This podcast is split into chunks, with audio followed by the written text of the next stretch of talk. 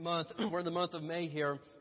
And uh, Sunday nights, who's looking forward to this prayer series by Pastor? That's going to be absolutely fantastic. I'm looking forward to that. And um, we're going to start a series on Sunday mornings called Things Jesus Never Said. And we're going to look at some different things that I mean, Jesus never said them. And, uh, you know, it may be humorous at times, but overall, uh, there's misconceptions about things that Jesus said or things the Bible said, and we're going to clear some things up. So today's going to be part one of that. And if you need an outline for this sermon, uh, raise your hand and one of these ushers here will give you one. All right? Look at these guys. These guys are doing a great job. Let's give a hand to these guys. All right, very good. Very good. Well, I am excited about this. Um, t- t- today, part one of this series, Things Jesus Never Said, part one is this According to your need, be it done unto you. According to your need, be it done unto you. And, and you're probably thinking, well, okay, what is, what exactly does that mean? Well, listen, having a bad need or a, a problem of some kind is not what gets your, your prayers answered. It's not enough to just have a problem because there's plenty of problems to go around, right?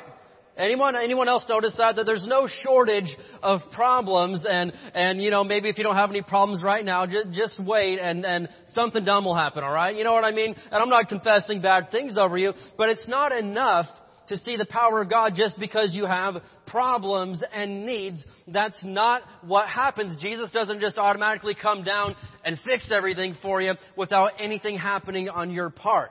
And so we're going to explain some of that this morning. So, uh, today we're going to see what it takes to get Jesus to fix our problems. Who thinks that sounds like a pretty good idea?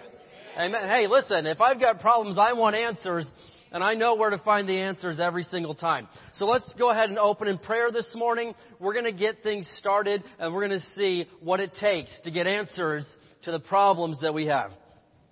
Father, in Jesus' name, we thank you, Lord, for an awesome, awesome church family here gathered together today, Lord. Uh, Lord, we just pray that as we're reading our Bibles, as we're studying your word, that you're going to speak to each heart here, God. You know what each one of us is facing. You know what each one of us is going to look at when we, we leave these doors today. And I pray in the name of Jesus that you'll speak to our hearts and give us the answers that we need to succeed in our lives. In Jesus' name, everybody said, Amen. All right. So the first thing we're going to say today is this. Number one is that Jesus is compassionate. Jesus is compassionate. He is full of compassion. And, and if things don't seem to be getting any better for you in your life, it's not because Jesus doesn't care. Jesus cares. Jesus sees what you're going through. He's not been blinded. He's not at this place where he just doesn't care about your problem. Jesus is the most compassionate, wonderful being that's ever existed.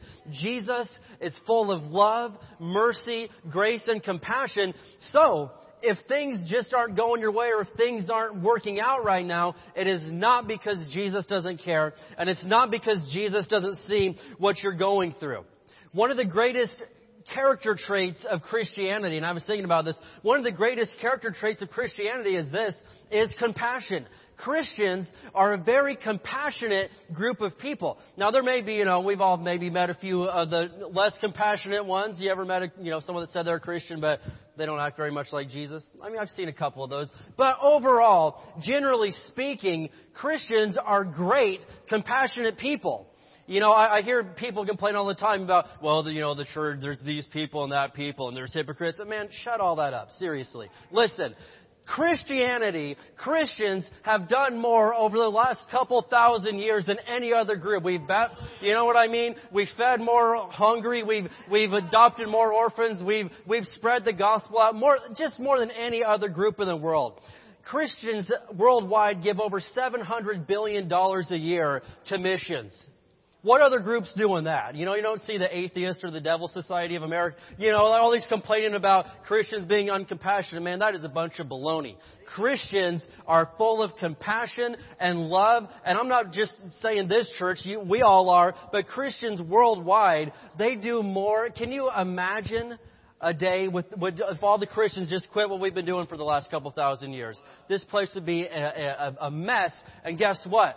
That day is coming when all of us are going to be pulled out of here and then all hell is going to break loose in the world. And so I don't want to be here for that. So I, I can imagine how crazy it would be if Christians just quit giving, if Christians just quit feeding the homeless and, and quit doing what they've been doing for thousands of years. That day is coming when Jesus pulls us out and this world will not know what to do this world will not know what to do. But that's not my point today. My point is this, is that Jesus, our Savior, the one that we're trying to be more and more like every single day, one of the greatest things about Jesus is that He does care that He does love us, that He does see what we're going through. And sometimes I think we forget that, you know, that, that, that Jesus, Jesus loves us. That's one of the most basic, fundamental things of the Bible. You know, the kids sing, Jesus loves me, this I know. But listen, it wouldn't hurt you to sing that every now and then to remind yourself that Jesus loves me. Even if everybody else thinks I'm mean and ugly and rude, Jesus, you love me, and you're going to give me another chance today to make up for what I did yesterday. And so Jesus loves us, and, and I'm telling you, He is full of compassion, and He cares about what you're going through. So if things aren't going good right now, it's not because Jesus doesn't know about it, or Jesus doesn't care, or He just doesn't have any compassion for you. Let me show you a story here in Matthew chapter 14. Matthew 14. And we're going to see something here that Jesus himself was going through, but took time for others. Matthew chapter 14, and we're going to look at verses 12 through 14. And so Jesus had this cousin named John, John the Baptist. And John, as you know, was a very wild man, very, very passionate guy. I mean, he was nuts and he was awesome. Lived out in the woods and ate locusts and honey and I mean, just all kinds of crazy stuff. But he was arrested and as, as you may know, that Herod, the king, he had John beheaded, cut his head off, man. And this is Jesus' cousin. Jesus cares about this guy. A, they're friends. He's one of the only people in the world that understood who Jesus really was. You know, Jesus went down to get baptized and John said, man, I can't do this. You should be baptized baptizing me. I'm not worthy to do this. And Jesus said, hey, this is going to be done. Let's do this right now. And so Jesus had a connection with John, his cousin, and they loved each other, man. And here it is at a, at a, at a nasty drunken party, a terrible, terrible incident. They cut John's head off. They bring it out on a tray in front of everybody. They're parading this, this man of God, his head around, just walking around like crazy news gets to Jesus that, man, they, they killed John. They, they cut his head off. And Jesus hears about this. And you got to realize, man, that Jesus lived on this earth as a human being. He had emotions. He, he felt this. He didn't just say, oh, well, you know, whatever. I mean, he felt this just like any of us would. So Matthew chapter 14, verse 12 it says, later John's disciples came for his body and buried it. Then they went and told Jesus what happened. So Jesus gets the news. Verse 13, as soon as Jesus heard the news, he left in a boat to a remote area to be alone. He needed to be by himself for, I would too. I mean, I would want some time alone. And especially, man, you've got people all day, every day bringing their issues to you. And now you've got an issue of your own.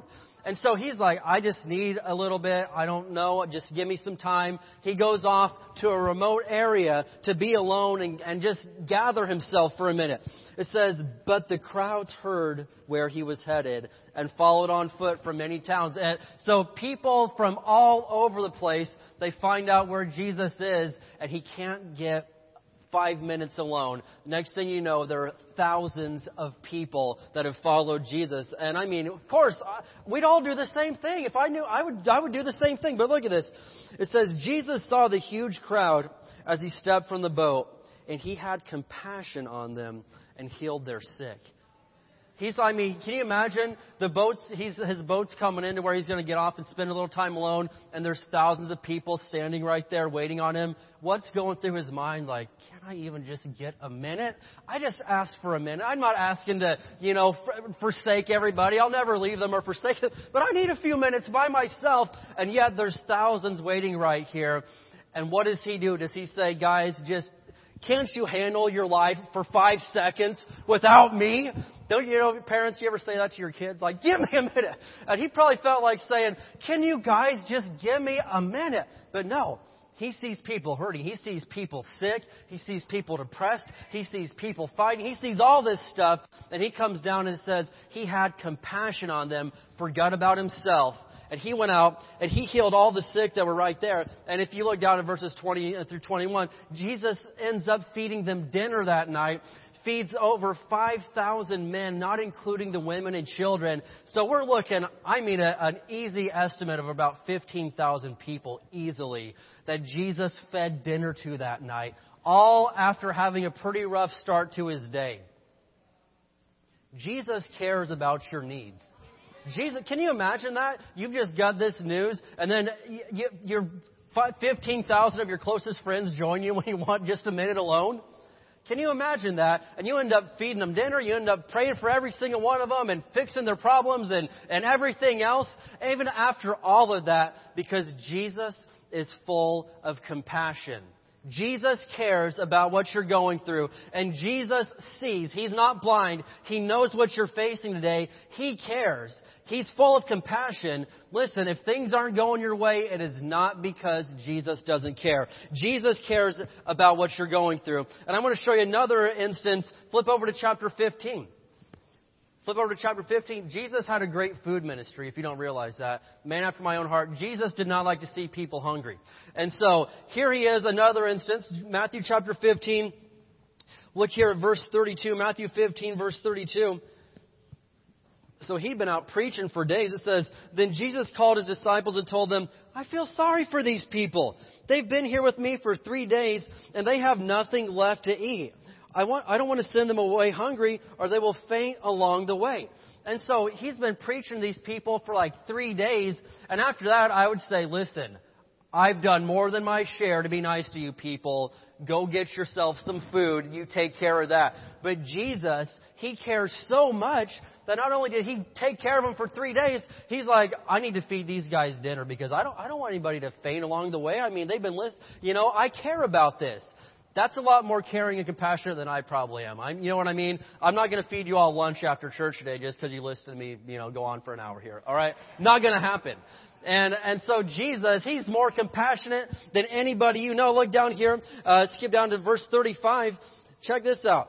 So Jesus told all the people to sit out on the ground. Then he took the seven loaves and the fish, thanked God for them, and broke them into pieces. He gave them to the disciples who distributed the food to the crowd. They all ate as much as they wanted. Hallelujah. I come from a big family, and it's nice to get full at the end of dinner. Amen? Anyone else, big family? Okay. All right. Look at this. Afterwards, the disciples picked up seven large baskets of leftover food. Leftovers. Jesus believes in leftovers. And so here we are. He not only fed all them, there's seven baskets of food left over. This is insane, but look how many people he fed this day. There were 4,000 men who were fed that day, in addition to all the women and the children. So Jesus fed everybody there. One day he feeds 15,000, somewhere around there. The next day, probably 10, 12, 15,000 again. Jesus cares about our needs, no matter what it is we're going through. And what you got to realize is there's a difference between sympathy and compassion. Sympathy is just a, a feeling, an emotion of, geez, I feel sorry for them. They're going through so much right now oh well, the game's on, let's go. Somebody order pizza, let's get this on. You know, that, that's sympathy. You feel bad for somebody for a few minutes. Jesus was not a sympathetic person. Jesus is a compassionate person because compassion puts action to sympathy. You feel something and then you do something about it. And so Christians, we don't need to be sympathetic people and just say, man, this is bad. Every, everybody everywhere, you know, there's hungry people, there's poor people, this is just awful. Do something about it, man. Have compassion and put some action to those feelings. And that's what Jesus was all about, was compassion. And so, yeah, in all these instances, Jesus saw the needs of thousands and thousands of people. Can you imagine how tired you would be preaching three days to 15,000 people? With no microphone, no, no sound system. Do you realize how loud you'd have to yell and, and, and be loud you'd have to be for three days and then you feed everybody? I mean, that is a completely selfless person. That's somebody that cares far more about others than himself. So as I'm saying right here, Jesus cares about what you're going through. No matter how big or how small it is, Jesus cares about what you're going through. So Jesus has compassion. If your problems aren't getting fixed, it is not because he doesn't care. It's not because he doesn't care, because Jesus does care. And the second thing we're going to say today is this. Number two is that Jesus has no favorites. Now that may blow some of your theology right out of the water because I know some of you think that you're Jesus' favorite. Listen, he likes you, but you're not his favorite. Jesus has no favorites. He loves all of us the same. And that's really, really good news because some of us deserve it less than others, right? But that's, hey, you know, that's the grace of God. That's the mercy of God is that Jesus loves all of us the same. He has no favorites. So if your problems aren't getting fixed, it's not because you're not on Jesus' favorites list on his iPhone. You know, he goes down through his contacts. Got Tom here, Patty. Oh, no, not Susan. She's, she's on my regular. No, none of that, man. None of that. Jesus doesn't have a favorites list. Jesus loves everybody exactly the same. And so what this makes me think of, we talked about the book of Acts a little bit earlier. Uh, when the church was first founded, all right, the church first started in the book of Acts, it was entirely made up of Jewish people. I mean, it was it was 100% Jewish. There was the people that were born Jewish, and then there was proselytes. Those were people that were born of another race but converted to Judaism. And so it was it was all Jewish people. And so they had a pretty hard time understanding that Jesus he came for everybody, not just them. And it was just it was just their line of thinking. It's just how they thought. And so you know, Peter, being one of the great leaders of the church back then, him and all the other disciples uh, they basically thought that only Jewish people could receive Jesus and end up going to heaven. And you know, and to us that sounds like, man, that's not fair. That stinks. But but but let's look a little bit at this. So one day, Peter's up on his roof praying. That's probably a pretty good place to pray, by the way. I've been thinking about doing that myself. I got a lot of kids. I get up on that roof, it's quiet. So I'm, think, I'm thinking about starting this, like the, the roof prayer club. If anyone else is in, we're talking about this. But anyway, he's up there, he's up on the roof praying about, about lunchtime because it says he was waiting on his lunch to get fixed. So they're downstairs throwing a sandwich together. He's like, I'm going to step up for a few minutes and pray. So he's up there, and all of a sudden, the Bible says he falls into a trance and has a vision. And he sees coming out of the sky this sheet and this sheet is full of different animals that he was forbidden to eat by Jewish law. You know, uh, obviously pork of any kind, all these different things. And, and, and he's like, what is this? And this voice says, arise, Peter, kill these things and eat them. And he says, no! Never! I've never disobeyed the Jewish law. I'm not going to do that. And the voice says to him, listen, what God has called clean, don't you call unclean. If God says it's okay, it's okay.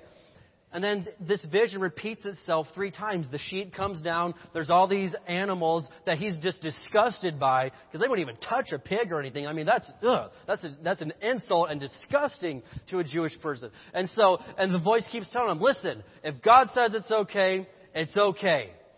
And he's like, "Okay, you know, I don't, I don't know, man. This is confusing to me. I've never heard anything like this. This is, this is mind blowing. This is, this makes no sense at all." And so, about that time there's this man named Cornelius. Now, Cornelius lived in another town. He was a Roman officer in the army, and Cornelius has a vision. Okay, Cornelius is not Jewish. He has a vision, and, and it says, listen, you need to go to this town called Joppa. There's a man there named Simon Peter. He's going to show you the way to the Lord. And he says, okay, all, all right. So, so Cornelius sends a couple of his workers over to Joppa, and, and they go around, and finally they find, they find this house where there's a man named Simon Peter. Now, Peter's up on the roof praying, you know, having some kind of trance and vision. And then they get Peter to come down and they tell him, listen, we came from, the, we came from over here. Uh, our, our, our master Cornelius, our boss, he, he had this vision and they just said to bring you to, to him. Will you go? And Peter says, okay, yeah, I'll go. So Peter goes back to Cornelius' house and I want you to turn to Acts chapter 10. Acts chapter 10. Because all of us in here should be thankful for the story we're getting ready to read. Acts chapter 10, and we're going to look here at verse 25. so Peter and all these guys, I mean, they are absolutely convinced that, hey, you know, we're Jewish, we're God's favorites. I'm sorry about everybody else. They're just up the creek without a paddle. I don't know what to tell them. I mean, sorry, but no. Look at this. Acts chapter 10, verse 25. Acts 10, verse 25. So as Peter entered his home, Cornelius fell at his feet and worshiped him. Like, dang, man, calm down. But Peter pulled him up and said, stand up. I'm a human being just like you. And so he's like, man, cut that out. What's wrong with you? You know, get up. This is ridiculous. You look, you look like a fool down there. Get up. I'm just a person. And so it says, so they talked together and went inside where many others were assembled. And so, uh, verse 28, Peter told them, You know it's against our laws for a Jewish man to enter a Gentile home like this or to associate with you. I mean, they were serious. He wasn't even allowed to go in their house or associate with these people. But Peter's getting ready to have a revelation to change the world forever. But God has shown me that I should no longer think of anyone as impure or unclean. Like, thank God, man. You know, thank God that he got this startling revelation that we're all equal, that, that God loves all of us the same, and that none of us are impure or unclean just because we weren't born Jewish or whatever. He has this revelation, and so he talks to all of them. These guys are getting saved, and they're like, what? But look at this. Look down here at verse 34. Verse 34, after he, he witnesses to all of them, then Peter replied, I see very clearly that God shows no favoritism. In every nation, he accepts those who fear him and do what is right. Hallelujah. Hallelujah. God shows no favoritism. God has no favorites no matter who you are or where you're from or what you've done. God loves you just as much as He loves the cleanest, purest, best Christian that's ever lived. He loves all of us the same. Now that's hard for human beings to comprehend because we don't love that way.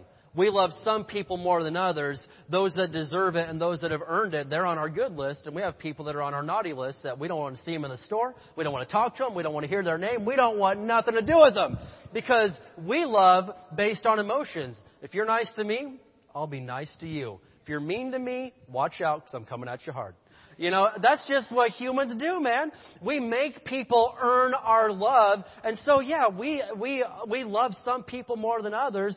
That's, that's how humans are. That, that's, that's emotional, temporary love with strings attached to it. But the love of God, which will never fully comprehend, Paul said. He said you can never fully understand it. It's, it's beyond human thinking. But the love of God loves people the same no matter if they've been good to you or bad to you, no matter if they deserve it or don't deserve it, the love of God just loves everybody the same. No strings attached, unconditional. You can't do anything to make Jesus love you any more than he already does. You can't. That's the love of God. And so Peter gets a hold of this and says, Oh my gosh, I get it now. Jesus loves everybody. Jesus died for everybody. We're all the same. We're all people. Jesus loves everybody. He didn't understand that until now, and this absolutely shocked Peter because this was a life changing thing. And, and I'm going to say this aren't you glad that Jesus doesn't have favorites? Aren't you glad that Jesus loves us all the same? Aren't you glad that He gives us chance after chance after chance, even when we don't deserve it? Because I mean, some people, we do this. We give, you know, hey, I'm a nice guy. I'm going to give you another chance because that's how nice I am. You blow it again, you're out of here. I'm going to fire you behind and you are done. You know, we, we give people so many chances and, and we think, man, I've been really nice. I've given this dude five chances.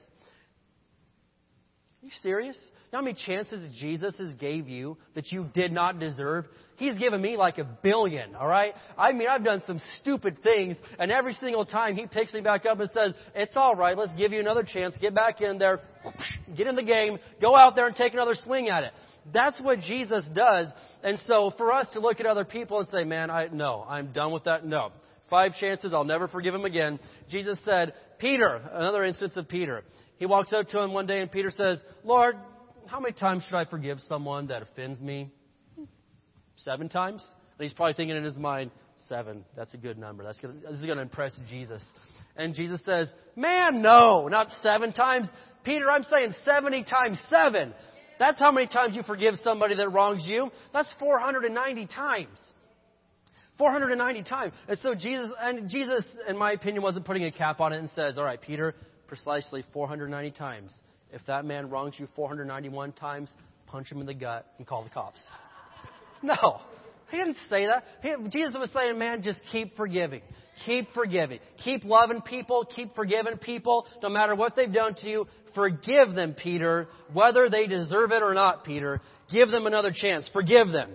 And so I'm glad that Jesus has no favorites. Amen. You know, and I, you know, I, I, I'm glad. You know, I see some some people that I think are real knuckleheads. They keep getting all these prayers answered, and I'm like, Good Lord, him, this guy. You realize how annoying he is? You know, that, that's because I'm a human being. And I, you know, people can be annoying. But but Jesus, he does a, he he even answers prayers for annoying people. He he answers prayers not based on how good or how how you know likable you are, but how much faith you're using to get the job done. And so Jesus has no favorites. He loves everybody the same, every single one of us. He gives us chance after chance after chance. So Peter was shocked by this, that Jesus loves everybody the same. Now, another thing that we got to learn from this too, that I think a lot of people could, you know, stumble into, is Jesus isn't going to just answer your prayers because you come from a good Christian family. You know what I mean? Now, some some of us have come from good Christian families, some have not. Whatever. But what I'm saying is, you've got to reach a point in your life where you can't, you don't just keep getting yourself in trouble time and time again and saying, "Well, Mama or Granny, you're going to get me out of this one." They'll pray, and Jesus will come in and fix the whole situation. I'll be all better. No, you've got to get to a point in time where you start using your faith for yourself.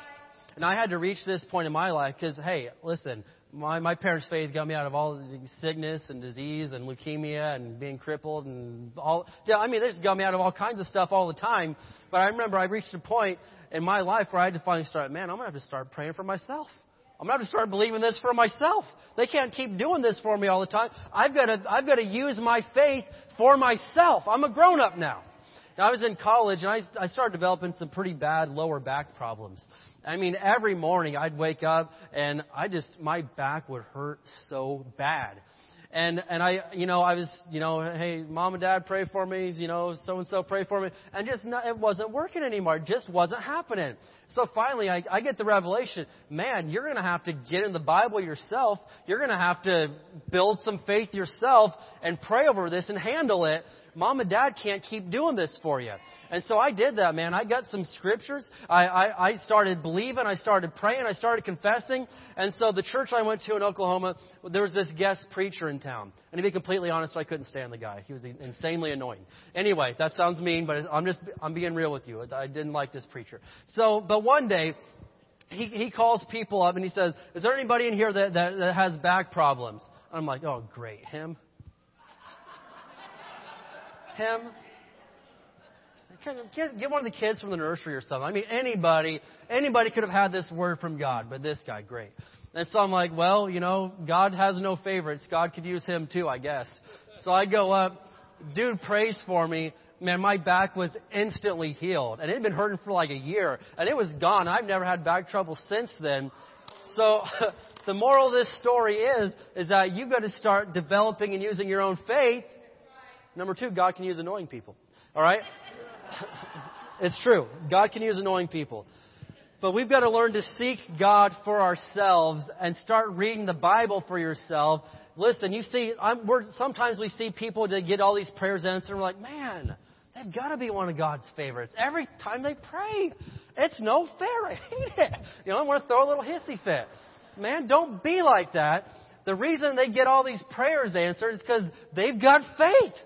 They're reading their Bible, they're confessing, they're in church, they're doing the things that God says to do. They may not, you know, be all that, uh, you know, all the time, but there anybody can just obey the Bible and get the same results. It doesn't matter who you are, where you're from, what family you came from, how cool, how pretty, you know, how whatever you are. It doesn't matter. The Bible works the same for everybody.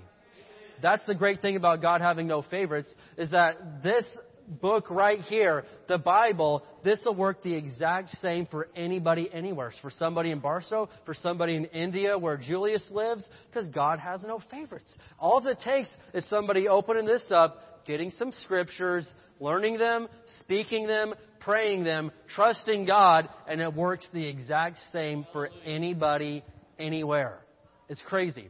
You know, I was thinking about this story that Julius tells. We were talking about this in membership class the other day because the Bible works the same everywhere he, he, got, he went down into this village in India, and the whole village, they all got saved. Every single one of them. I mean, you know, several hundred people, they all got saved. And after a while, it became so obvious they were prospering. They were finally, their crops were doing good. They were finally having money for the first time ever. They weren't getting sick anymore. And things were going so well for them that the government, they came in and said, okay, I get it. This missionary came in and paid you guys to convert to Christianity. He paid you guys. That's the only way you're doing so well. And so, yeah, you man, you've probably heard Julius tell this story. They came and arrested him and threw him into the Indian jail, and, and he's in there for several days. And, and so the government goes and interviews each and every single person in the village. Did he pay you? Did, where's it at? Where's the money he gave you? And and all of them like, no, we just Jesus has changed our lives. Jesus has changed our lives. And so they ended up letting Julius out of jail. But the truth of the matter is this: is that the Bible works the same everywhere. The same stuff that we're confessing here in America, God supplies all of our needs. They're doing it over there, and it works there. The Word of God has no cultural or geographic, geographical boundaries. It works everywhere because God has no favorites. He loves us all the same, no matter who you are, where you're from, whether you believe in Him or not. He loves people that don't even believe in Him, just the same as He loves us. It, make, it probably breaks His heart, makes Him sad that they'll refuse to receive what He's given them, but He loves them just the same as all of us. Jesus has no favorites, so if prayers aren't getting answered, it's not because you're not on His good list or on His, on his favorites list. It's not that. It's not that at all. What I'm going to get to is point number three here, and it's this is that Jesus said, according to your faith, be it done unto you. According to your faith. Not according to daddy's faith, mommy's faith, grandma's faith, pastor's faith, Sunday school teacher's faith, every, the church's faith. No. According to your faith. We all have faith. The Bible says that, that He gives each of us the measure of faith. Each of us start off with the exact same amount of faith. Jesus doesn't just say, man, I, this guy here, I, I see potential. We're going to give him a double dose. Hallelujah. No. We all start off with the exact same measure of faith. But some people they develop that and they do some they work it out every day man. They they go to the faith gym and they get huge. And you see i mean some people are just they may be you know it doesn't matter how big they are physically but spiritually man we've got some giants walking around here and it's not because god just dumped it all on them i like them a lot. Just you take it? Mm. no. They developed the little bit that they started with because we all start with just the measure of faith and so, according to your faith, be it done unto you. That's how your prayers get answered, according to your faith. It's done unto you. And so, you know, you may be thinking, well, I have faith, but no, it's God that changes my situation, not my faith. No, listen, God does change your situation. It is Him, but it takes faith to activate the power of God and to actually get something to happen. Electricity is the power that runs these lights. But, they gotta, but, but the lights themselves got to get plugged in to the power source. And I know a lot of Christians that could be a great shining light, but they just don't ever plug into the power source. They're a dim little, you know, five watt night light in my daughter's bedroom when they, you know, they could be a, a lighthouse reaching the whole city, but they just never plug into the power source, so nothing good ever happens in their life. If you'll plug in to the power, man, God will do something and everybody everywhere will see the glory of God in your life and say, man, somebody paid him or something. How is he so blessed? I need to get some of that. That's what happens when we plug into the power source. Now, I will notice here in, in Matthew that, listen, that out of these situations, Jesus, his compassion did fix their needs. His power did fix their needs. But I see a common denominator between the crowd of 5,000 and, and, and the 4,000. I see something and what I see is this is that both of these groups were chasing after Jesus. They were seeking Jesus. Yes, he had compassion, just like he has compassion on you. But these people, they chased Jesus down. They're like, we're not going to stop till we get him. We're not going to stop until we get a minute with Jesus. And listen, that's going to be the same way we are. Some people, listen, Jesus has compassion, but are you chasing him down? Are you seeking him? Are you doing what it takes to get a hold of Jesus? You know, Hebrews 11:1 says that you've got to believe that God is a rewarder of those who diligently seek Him. God doesn't just reward you for sitting on your behind and watching TV and not ever doing anything. Man, please. I see so many people that, man, God just never does nothing for me. Man, it's bad and it's getting worse. I tell you what, right now, if you think that's bad, wait till you see what's coming. It's getting worse. I've got no money. I'm sick. My kids hate me. This is happening. They, they canceled this, blah, blah, blah. And just complain all the time. Why doesn't God ever do anything about it? Man, because you don't ever do anything about it. You're sitting on your behind watching TV, watching shows you shouldn't even be watching anyway, acting like a fool, and then blaming God because nothing's happening in your life. It's not God's fault. It's never God's fault. We got to look in the mirror and say, listen, what can I be doing different? Because obviously, I know Jesus loves me. I know He cares. It's not that. I know that, that, you know, I'm, it's not that I'm one of His favorites or that He doesn't see my problem. He sees it. What's going on here? What can I do to change, to, to, to, to get this situation taken care of? But it's never His fault. It's, it's, if there's a problem, it's not going to be on His end. It's going to be on our end. And so, these two groups that he had compassion on, they were chasing Jesus down. They were diligently seeking him. And then I look in the book of Acts, the last story I just showed you with Peter. Man, what was happening? This guy that, that, that had this awesome experience, he was seeking after God. You know, Cornelius could have just had the revelation and said, wow, that was weird. Geez, what did I eat last night? Man, and that, that was weird. I had a vision. That's nuts. But no, he did something about it, and he obeyed what the voice of God said. He sent people. He found Peter, and then because of what Cornelius did, we're sitting in a Christian church in America in 2016. Because if they didn't, if they had only witnessed to Jewish people, listen, I don't know about you. I wasn't born Jew. I would have been out of the club. I couldn't have made it. I couldn't. Have, but thank God that Peter got it, and then Paul got it. And once Paul, Paul was born Jewish, but once he got a hold of this, Jesus is for everybody. This guy went nuts. He went all over the place on boats and on by foot and on donkey and everywhere, doing everything he could to preach to anybody and everybody that was breathing air and, and, and, and a living human being, man. He went everywhere, and I thank God that he did. So thank you, Lord, and thank you, Cornelius, for sending people to go get Peter, because that could have turned out really bad. So, according to your faith be done unto you, Matthew chapter 9, Matthew chapter 9, verse 27. Matthew 9:27. I'm going to show you a story here of Jesus, his love, his compassion, and his power in action, him taking care of some people's needs. Matthew chapter 9. Matthew 9, we're going to look at verse 27. We'll read this in the New King James. It says, When Jesus departed from there, two blind men followed him, crying out and saying, Son of David, have mercy on us. And when he had come into the house, the blind men came to him. And Jesus said to them, Do you believe that I'm able to do this? They said to him, Yes, Lord. Then he touched their eyes, saying, According to your faith, let it be to you. Their eyes were opened. Jesus warned them, saying, See that no one knows it. But there's a few things to learn out of this story here.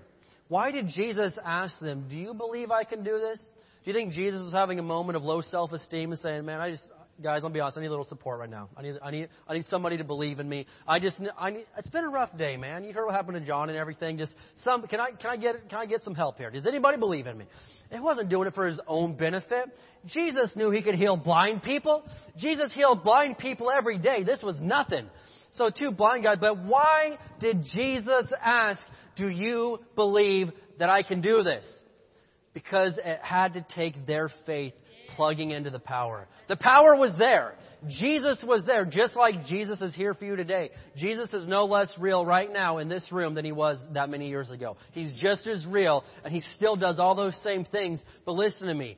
He had to see if they believed because it takes faith to get answers to your problems. Just like it did then, just like it does now. And so Jesus asked them, listen, I can do this, but do you believe that I can do this? And so they said, Yes, we believe. And then, boom, a couple of guys that could not see a thing were instantly healed and were no longer blind. That is an absolute miracle of God. Do you think He could still do that in 2016? Do you think that whatever your problems or your situation is, that Jesus could handle it still? Absolutely. Hebrews 13:8 says that Jesus Christ is the same yesterday, today, and forever. Jesus is just as real right now as he was back then, and it takes the exact same thing to get answers as it did back then. It just takes somebody that will believe in the power of God. He didn't like these guys more than he likes you. These guys just chose to believe that Jesus could do it. Do you believe that Jesus can handle your situation? I, I hope so. I, I believe he does. Now check this out. Jesus doesn't just chase everybody in the world down and fix their problems, whether they want him to or not. Jesus, he's not moved by needs and not moved by problems. He's moved by faith.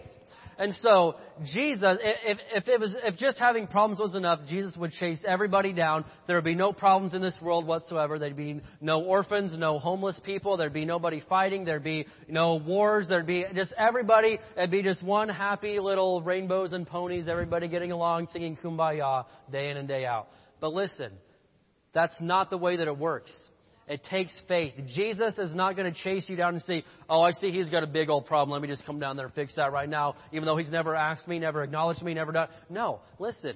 You've got to call upon the name of the Lord just like everybody else does. And so having a problem isn't enough. You've got to use your faith to activate the power of Jesus. And so Jesus has the power to back up the promises, but it takes a person's faith to activate it. You've got to believe, you've got to trust, you've got to do just what everybody else has always done, and He will come in and He'll fix your situation. But it's not according to your needs, be it done unto you. It's according to your faith, be it done unto you. Now, who in here believes that Jesus wants everybody saved and to go to heaven? Okay, I'm just seeing where you're at. Okay. I believe that he does. In fact, I know that he does. Okay, 2 Peter 3 9 says that he's not willing that any should perish, but he wants everybody to come to everlasting life. But check this out. Does everybody go to heaven? No, we know that. I mean, there's some people that go to hell. And it's sad, but I mean, it's, it's their choice because they didn't call upon the name of the Lord. So just like Jesus wants everybody to go to heaven, Jesus wants all of your problems fixed. But it's just the same as those people that receive salvation, you've got to call on the name of the Lord. You've got to speak up. You've got to use your faith. You've got to believe. You've got to trust God. And so whenever we're facing something, you can't sit there and say, well, I, I just wonder if God maybe just doesn't want to help me in this. Maybe God wants me sick. Maybe God wants, you know, my home to be destroyed. Maybe God wants my kids to hate me. Maybe God wants my family to break apart. Maybe that's part of His master plan somehow. Man, if you think that way, stay away from me. I'm serious, man. Don't get that on me. I don't want nothing to do with that mess. That is nuts. Jesus doesn't want anybody to be like that. Jesus wants our lives, He wants our homes full of the peace and joy and love of God Almighty, and anything less than that is not the will of God. God wants you to have an awesome life. He wants you healthy. He wants you provided for. He wants you blessed and joyful and peaceful, and anything less than that is second best. Listen, I want God's best in my life, and I'm not going to let anything happen to stop that. So according to my faith, be it done unto me according to my faith. I'm going to let this happen. I'm going to use my faith. I remember one time we were in a bad financial situation, and I mean, I, I needed pretty much I needed thousand dollars within three days, pretty bad. And, and so here I am. I've got a little bit of money left to my name. We had a guest preacher coming in town. And, and so, you know, I'm like, well, we, we could sow some seed. But first of all, I got some verses. And so I go to my wife. You guys know my wife. And so, hey, she keeps it real. So I'm like, honey, I'm standing on some, I'm standing on some verses here. You know, I'm saying that, that given shall be given unto us, man, that, that we're going to reap what we sow, that God's bringing in the harvest. And she's like, that's great, honey. I, I believe for harvest. Have we sown any seed? I'm like, oh, dang about that. Um, well, I guess not. And as foolish as that is, you can't claim harvest if you haven't planted any seed. That's stupid.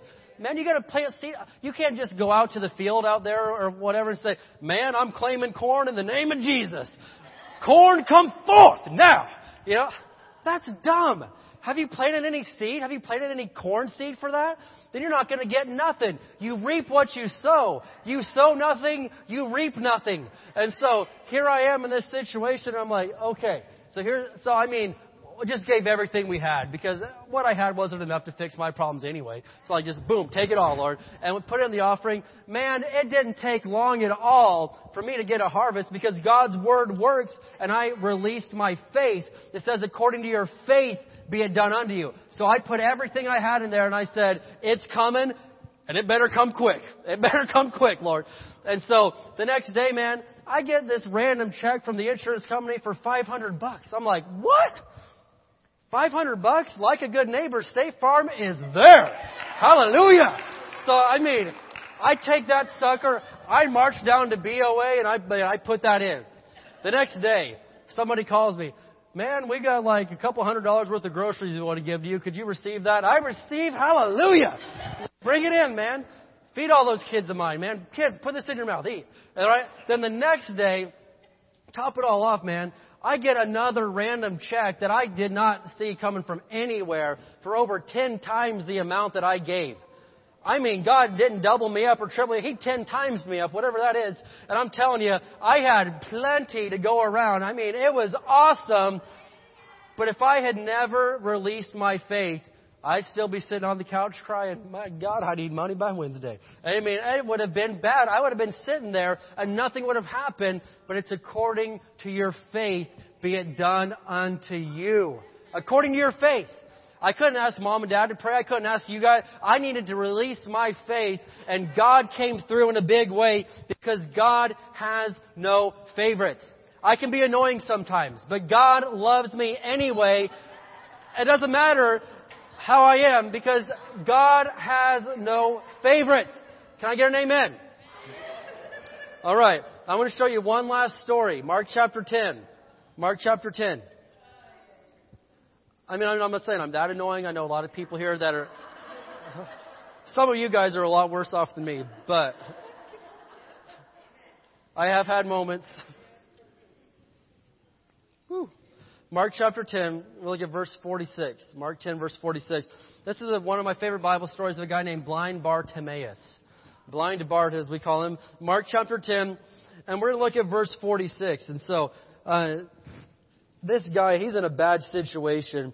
It says, when they reached Jericho and as Jesus and his disciples left town, a large crowd followed him, just like everywhere. A blind beggar named Bartimaeus, the son of Timaeus, was sitting beside the road. When Bartimaeus heard that Jesus of Nazareth was nearby, he began to shout, Jesus, son of David, have mercy on me. And he's just yelling and yelling and yelling because nobody else was helping him. And here finally comes the only one that could help him. So yeah, I'm going to yell a little bit, but look at this. Be quiet. Many of the people yelled at him. They're like, man, be quiet. You're making a fool of yourself. Shut up. But look at this. But he only shouted louder, Son of David, have mercy on me. And listen, sometimes you're shouting out to Jesus and people are saying, would you shut up, man? Listen, if you say that to me and I'm in a desperate situation and Jesus is in the room, I'm, I'm just to make you mad. I'm going to shout ten times louder. I'm going to shout, Jesus, have mercy.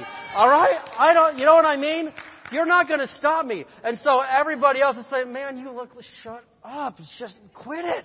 You look stupid, man. You're out here every day dressed like a bum, begging, shut up. And he's like, no, you guys, you've never helped me. You can't help me. Here's the one that can actually do something. I am going to shout at the top of my lungs until I either pass out or Jesus does something. And so he shouts louder and louder and louder. And look at this. When Jesus heard him, yeah, Jesus heard him.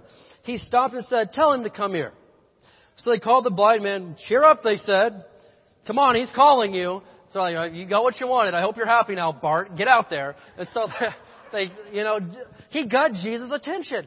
And so here he is. They kick Bart out to Jesus. Go, go on, get what you need. And so, verse 50, Bartimaeus threw aside his coat, jumped up, and came to Jesus. He's like, here I go. So he throws it off comes to Jesus. What do you want me to do for you? Jesus asked. What a Jesus, what kind of question is that? What do you think he wants you to do for him? He's blind. That Jesus says, What do you want me to do for you, Bart? What is it that you want? Whatever you need, I'm going to do it right now. My rabbi, the blind man said, I want to see. I want to see. Bart could have asked for anything at this moment. Jesus said, What do you want? I'm going to do it for you right now. You just tell me. He could have said anything. He said, Jesus, I want a better spot beside the road so when I beg, I'll get more money. Jesus, I want more people to feel sorry for me. Jesus, could you give me a bigger cup, maybe like a bowl for my from collecting the, the coins or something? Jesus, could, could you just could you have people be nice to me? He could have asked for anything. Jesus, could I get some anything? But he didn't want none of that. He wanted to be healed. He said, Rabbi, teacher, Savior, I want to see. I don't want to be like this anymore. And think about that. Think about the courage that it took to ask for that. Here's a man been blind his whole life. If he could have just asked Jesus for money or a handout, I mean, that would have been great. Jesus would have done it. Boom, here you go. You asked for money, take it. But no, he didn't want that. He wanted to see. He was going to have to go out now. He was going to have to learn how to work. He was going to have to learn a, a skill or a trade. He was going to have to learn how to get by in life, interacting with other human beings. He could have asked for a handout and been done with it and gone away. That coat that he wore, those were government issued, man. That was his ticket to beg. If you had a blind coat, you could beg for money and they wouldn't do anything to you. But notice the first thing that he does. Jesus said, All right, come on over here. Boom. The coat is off. He throws it and he runs to Jesus because he knows my life is getting ready to change right now. I got a hold of Jesus. He threw that coat away before Jesus had ever said a word to him.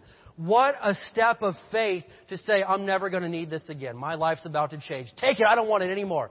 He throws that coat aside and, and even before Jesus had said a single word to him because he had faith according to your faith be done unto you. Are you willing to throw that coat aside? Are you willing to just say, you know what? I'm not going to need this anymore. Jesus is healing me. Jesus is fixing this situation. Jesus is restoring my marriage. Jesus is fixing my family. Jesus is bringing the kids home. Jesus is going to do it. I don't need this bunch anymore. I don't need these people telling me to shut up. They've never done a thing for me. I don't need you, old friends. I don't need any of you. I need Jesus. And so he shouted. Jesus answered. Jesus said, What do you want? I'll give you whatever you want right now. You just say the word. I'm going to do it right now. He said, Rabbi, I want to see. I never want to be blind another second of my life. I want to change. I want to, I want to get out there with everybody else. I want to be like everybody else. Jesus, do this for me. And so Jesus said to him, Go, for your faith has healed you. And instantly the man could see. And he followed Jesus down the road. Hallelujah. Notice, notice here that Jesus didn't say, Bart, my powers have healed you. Hallelujah. And they did. But he said, Bart, listen to me. Your faith has just healed you because you believed in me. You had problems, man. You had big problems. But because you trusted me, your life has changed. Boom. Take this. And Jesus healed him. And notice, I love the last part of that he followed Jesus down the road. I know a lot of people that get their miracle, then they just go off and leave Jesus and the church behind them. Whatever, you know, hey, I got what I needed. Sorry for everybody else. But that wasn't good enough. Bartimaeus was so thankful and loved Jesus so much that not, after he got what he wanted, after Jesus changed his life, he's like, uh, where else do I have to be? I'm going to follow Jesus. I'm going with you, man. And that's where we need to be. So the point of everything today is this is your needs are obvious to Jesus, but He's asking you, what do you want me to do for you? He knows what you need, but what do you want? He knows that you need healing. He knows that you need peace, but do you want it? Do you want to ask Him for it? Jesus knows what you need. He's asking you, what do you want me to do for you? Because I know you need this, but if you don't want it, I'm not going to do that to you. If you don't want healed, I'm not going to heal you. Just that's fine. If you if you don't want me to to you know restore this relationship, if you don't want to walk away from this and come over to what I have for you, that's that's fine. I'm not going to make you do it. But what do you want from me right now? That's what he's asking us. And for people that will rise up and say, Jesus, I want to throw this old life away, man. I want to throw that coat away. I don't want to live like a beggar anymore. I don't want to live begging for mercy and relying on people feeling sorry for me. No, I don't want that anymore. Jesus, help me. I believe in you. I'm calling on you. Come fix me, Jesus. And if you'll do that, He will come in and He will do it. He will rock your world to the core if you'll stand up and believe Him. So it's this. Jesus never said, according to your needs or your problems, be it done unto you. He said, according to your faith, be it done unto you. I want you to learn how to really seek God for your answers. I don't want you to rely on everybody else. I want you to learn how to seek God and not just wait around hoping that someone or that Jesus will feel sorry for you, but having the confidence knowing the Bible says this, I'm going to believe it, and God's going to make it happen every single time. Amen. Let's go ahead and stand up there today. We're going to call